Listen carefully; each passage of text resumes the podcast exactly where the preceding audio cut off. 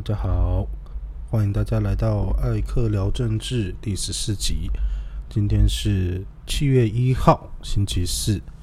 呃，又又到到了七月，就是正等于这个我们要正式进入下半年哦。时间过得很快哦，二零二一年要进入下半年。呃，在这边也是祝大家这下半年越来越好。那疫情可以赶快过去，大家可以早一点回到正常的生活，啊，跟朋友相聚，跟家人相聚哦。这几天其实因为艾克住台北哦，发现其实蛮多路路上的人其实有变得比较多了哦。那艾克工作的这个地方呢，也发现这个早上等电梯的人也多了。呃，那当然可能老板们哦。看到疫情的数字有比较下降，可能也开始觉得有一些业务需要大家回来处理哦。那还是希望，不管是老板还是各位好朋友，如果可以的话，还是保持这个高度的居家的隔离哦，减少群聚传染的机会哦。我们现在的一点不变，都是为了早一点、更快的。可以回归正常的生活，那当然还是衷心的期望哦，我们的疫苗哦可以赶快的达到一个群体免疫的数量的这样的一个实打。虽然说艾克看起来还是相当的不乐观，呃，艾克的这个艾克聊政治的粉砖前天抛了一个新闻，这个新闻简单就说，呃，简单说就是呢。他说：“独家啊，爆料爆料说台湾的这个疫苗代工的规划，哇，里面讲的天花乱坠啊，说政府做好准备啊，哦，在年底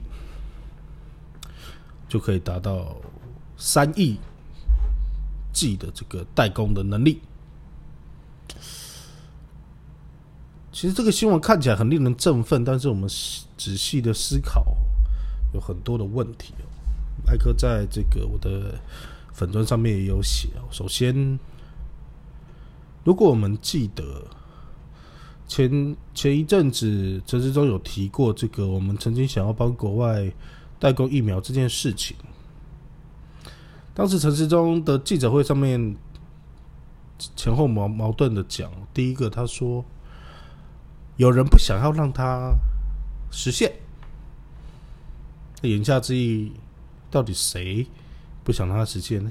他也故意不讲，就留了一个谜底谜题，让他去让大家去猜哦。艾克的判断是，大概又想要把这个锅甩到中共那一边哦。但是可能因为其实没有实际证据，而且也不是事实哦，所以这个讲法也不了了之。那后面也没人问。那在同一场记者会，陈世忠又说：“呃，其实国外有跟我们谈。”但是发现我们的产能不足啊！那一次前前几集的节目，艾克也说了，以我们治好的所谓超前部署或所谓的国家队，都讲了很久。我相信在一开始我们的产能一定是不够的。那我们有没有奋起直追，赶快的扩充我的产我们的产能？那看起来是没有。有的话就做了嘛，而且一定量可以承诺你越来越做越多，就没有嘛？我们现在还是没有疫苗嘛？那在艾克波的那个文章的隔天，就有很多的专家出来打脸哦，就说这个所谓的要代购莫德纳这个 mRNA 疫苗的这个技术门槛相当的高哦，就算是韩国也只争取到这个分装而已哦，就是把原液进到。韩国做分装也没有直接在当地施做的这个能力。那同一篇报道也说，其实台湾的能力大概一天最多也就是现在分集体直追，大概一天大概能达到一千万剂的产量就已经非常不错了。那换句话说，这个所谓独家爆料，这个国家队布局年底可以有三亿剂产量。这个新闻恐恐怕的真实性也不是这么高啦。那我们也不好说它是假新闻啊。我们姑且当它成当当它是一个政府的美好的愿望啊。站在人民的角度，当然希望你可以成功啊。这也是造福台湾，也造福全世界。但是，其实你会发现，由于这几个月疫情的严峻哦，民众对政府没有办法取得疫苗的不满哦，所以三不五时就会有类似这种带给大家希望的新闻报道。那包括国外疫苗的这个赠送，也都会被放大处理哦。呃，这个东西当然两个层面啊，你你也可以说它是起到一个安定人心的效用，但有的时候操作过度哦，反而会让政府显得更为不堪哦。这件事情在民间授权民间购买疫苗上面也是一样的哦。过度的这种政治考量与操作，你反而让政府在某些程度上面来说是里外不是人啊。我们就以慈济疫苗这件事情来说，政府既然很大度的，那我开放了这个台积电、红海可以去洽购疫苗，我实在是想不通，到底有什么原因会让。政府在慈济这上面又又又又犯了这样子的错误哦。基本上政府的态度应该是我都开放嘛，了，只要和我的到时候和和我的规范之下，我都开放。你们有本事买就去买啊，那 那没本事买我都开放了，你也不要再说政府怎么样了。我不解的是，慈济一开始的申请，陈世忠第一时间就就。就有一个很明确的反对的态度，然后搞得实际又要发新闻稿，然后又弄得蔡总统又要出来跟呃实际的证言证言上人视讯，然后行政院赶快又成立专案小组，说要促成这件事情。那到底是 整个政府的指挥链出了什么问题呢？还是陈世忠只是不好意思，就是？我必须先挡你，然后我做做一个球，让让总统可以跟实际的证人商人视讯，然后展现出这个苦民所苦的这种态度哦，做球给总统，这实在不得而知，我也也实在令人费解啊。Anyway，反正态度一样啊，我们态度一样啊。既然专案小组成立了，那表示尽量也也表示会去协助，那就好，就希望哦赶快达到。呃，赶快可以买到疫苗，这件事过去，反正这种事情在这这两个月也不胜枚举啊，大家都也都习惯了，就不用再花太多时间在在疫苗的这个事情上面了。那最近这几天，啊，其实从前一阵子就开始，前一阵子艾克举过这个哦，部分媒体过度吹捧陈其迈市长哦的事情，哦。当众骂官员呐，哦，那个疫苗分配很到位啊，点点点点。这这两天发生就是凤山大楼这个事情哦。当然，以防疫的角度来说，也许神奇迈这个市长把大家强把这栋大楼人全部强制叫回来隔离哦，或许有防疫上面的必要性哦。但其其实我们去看陈世忠的讲法，他也没有那么大的去支持啊，因为毕竟如果这个真的那么有必要，那其实，在很多之前疫情严峻的时候，为什么指挥中心不让其他县市也这样做呢？所以站在站在陈世忠的角度，他也没有办法给他背书了。那因为是同党的，他也不好说，就指责说这样做其实是可能有点过度啊。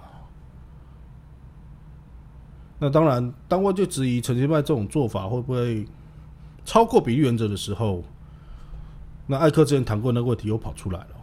这个所谓的为了疫情啊，我传染病防治法授权，我可以做一切必要手段哦。这个就是我说的，这个必要手段的这个条文正不正确的问题。哦，这种必要手段从疫情一开始到现在，你会发现这必要手段越来越多，做法越来越极端。最大的问题是，没有人或没有一个机制去制衡。哦，比如说这个简讯实名制，或者说透过电信公司收集各资，又比如说限制所谓的外劳。其实我跟我说过很多次，这些外劳基本上就是只指东南亚移工啊。我们的外籍劳工，如果他是美国人、日本人，就不算在外劳里面了。在台湾人那个伪善的地方。哦，那包括像这一次高雄的这个凤山大楼的作为哦，都是以传染病防治法的授权为理由来告诉大家说，我这样做是没问题的。但这个范围到底应该要有多广？到底要怎么样受到节制？那目前为止，其实，在疫情之下，没有太多人做这样的讨论。那艾克跟也跟大家说过，even 是宪法规定的紧急命令，它都有一个事后必须要追认的这样程序。但是如果是依传染病防治法，基本上它是属于霸王条款，政府想怎么做就怎么做。这个其实应该要在后续的这个疫情过后啊，针对这一条去做出一些限制跟规范，不然整个政府的运作。会因为疫情或类似的状况而过于的扩权，就绝非民主国家的福气啊。那当然，今天另外一件大事跟大家分享的是这个中共建党一百年。那大家比较关注的是国民党哦，张启仁主席并没有。以党的名义正式的发函，呃，那当然前主席们啊，连主席、连战主席、洪秀柱主席，甚至亲民党的宋主席都有做一些发言其实艾克没有要谈政治人物哈，因为不管是国民党的没有发，还是连主席他们的发。也许有的朋友会高兴不高兴，但是其实跟我没有太大的关系啦。呃，讲难听一点，你讨厌他，你不祝他生日快乐，那也 OK 嘛。啊，你就觉得我跟他没那么不好，祝他个生日快乐，那也无伤大雅。反正如果你要这都要上纲上线到这个国那个爱不爱台湾，那我觉得也过了啦。艾克比较是想跟他谈的是。有很多媒体，尤其是立场比较偏呃绿营的或者是独派的媒体，在今天就会特刻意的去找哦，有哪些台湾艺人发文呢？发文祝贺哦，有哪些台湾艺人去表演？点点点点点点，他们想要意图的又想要再玩一波这种。你只要跟中共好，你只要愿意帮中共说话，你就我就把你妖魔化的这种很粗糙的这种区分你我的手段，其实就像艾克或很多的上班的朋友，必须要上班的朋友一样，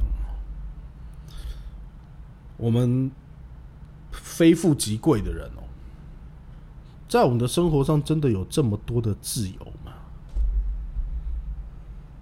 我们真的可以随心所欲的想做什么就做什么，想说什么就说什么吗？又或者说，我们说出一些话或做出一些事的时候，它真的就代表我们内心的实际想法吗？我想这都不一定哦。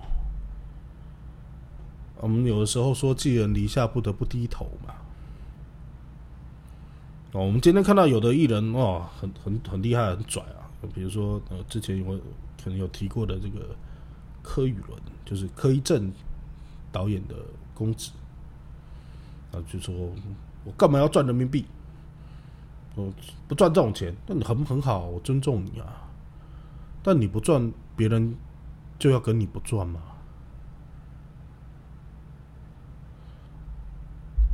你就是我觉得赚钱是赚钱啊，生活是生活，你硬要去批评指责这些人，在不管在哪个地方，在哪个工作岗位上打拼的人，我觉得都是属于没有必要啦。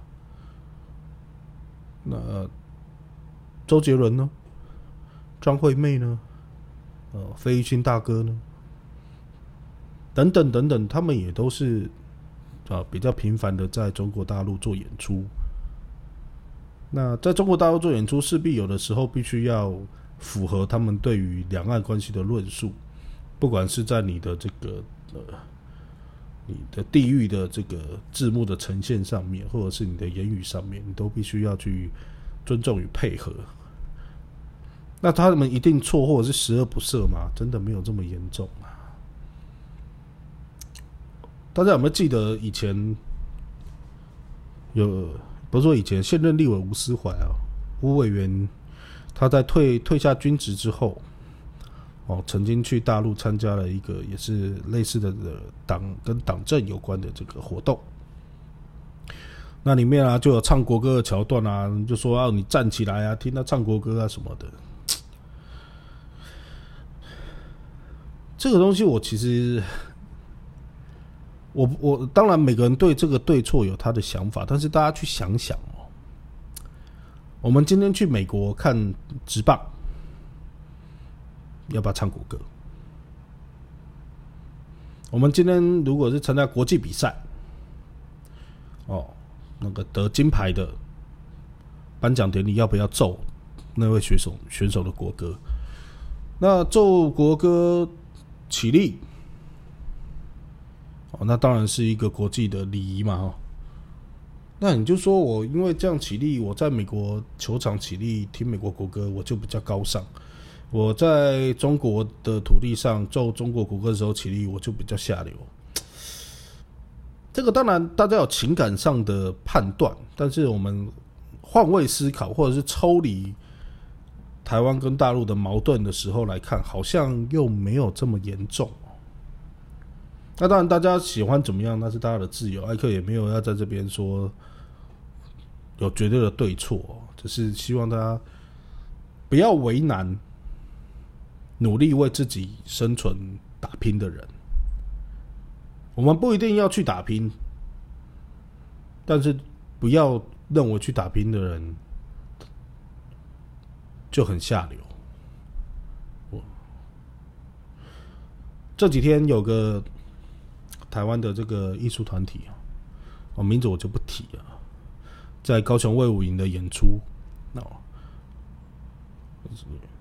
里面它是所谓的朗读式的剧剧作，哦，里面有很多这个用这个台语的，我们一般人比较不会说，比较认为是不雅的字眼的这个有很多的这个使用，也引发了很多讨论。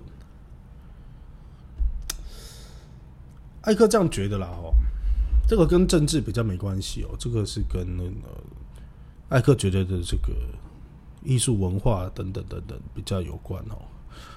我们在我们有我们有过一个俗语啊，叫做“文无第一，武无第二”，什么意思哦？文的比竞争比赛或演出哦，没有所谓的第一名、第二名哦，不像武的武的像什么像赛跑，像射击。像运动可以分个高低，分个名次。文的其实没有什么高低优劣之分呐。你花了二十个亿拍一个拍一个电影啊，我就不爱看，你也不能说我不对。那今天这个引起争议的演出哦，它里面用的这么多粗鄙的词汇，可是如果有人喜欢，愿意为他花钱买票，那好像也。也是一个，也是一个艺术形式，但前提是什么？前提是这样的演，就对我来说，因为我们看电影、电视啊，也都有很多这个，有时候骂骂脏话啊、抽烟、喝酒啊，甚至吸毒、哦、性交易、铺路等等等等的桥段。我的认为是这样子啊，这样子的内容，如果是为了剧情本身所不得不带进去的，或不得不借由这样的形式才能凸显它的价值，也整个演出的要传达的理念或价值或效果，那是 OK 的啦。但是如果我从头开始，我就是故意的。我要以这么不堪的言辞来作为我的演出的主轴，我不能说他错，但是有没有这个必要性，或这样子的内容适不适合在一个呃国家级的场合演出，这个可以讨论哦。我没有说一定不行，也许很多朋友觉得啊，这卡卡哈丹的位。对，会靠啊，这丢台湾人，这也可以。但是从这几天的讨论，就是大家还是觉得有一些疑虑啦。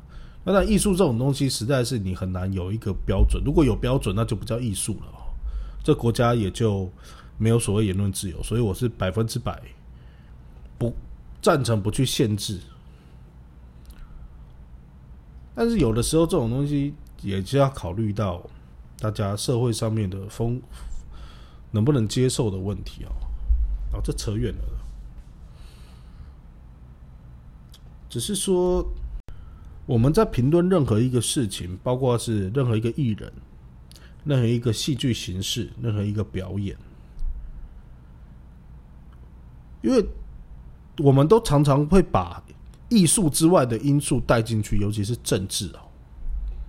像今天云林的立委哦，有当过县长的苏立伟、苏志芬立委，他就说这样子的剧情形式哦，这样脏以脏话呈现的这样子的表演哦，让他想到了这个台湾话台语，在过去受到国民党压抑的这样子一个过去。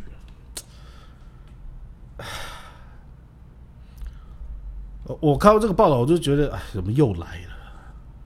又来了。当然，过去这一段历史，我们不容否认。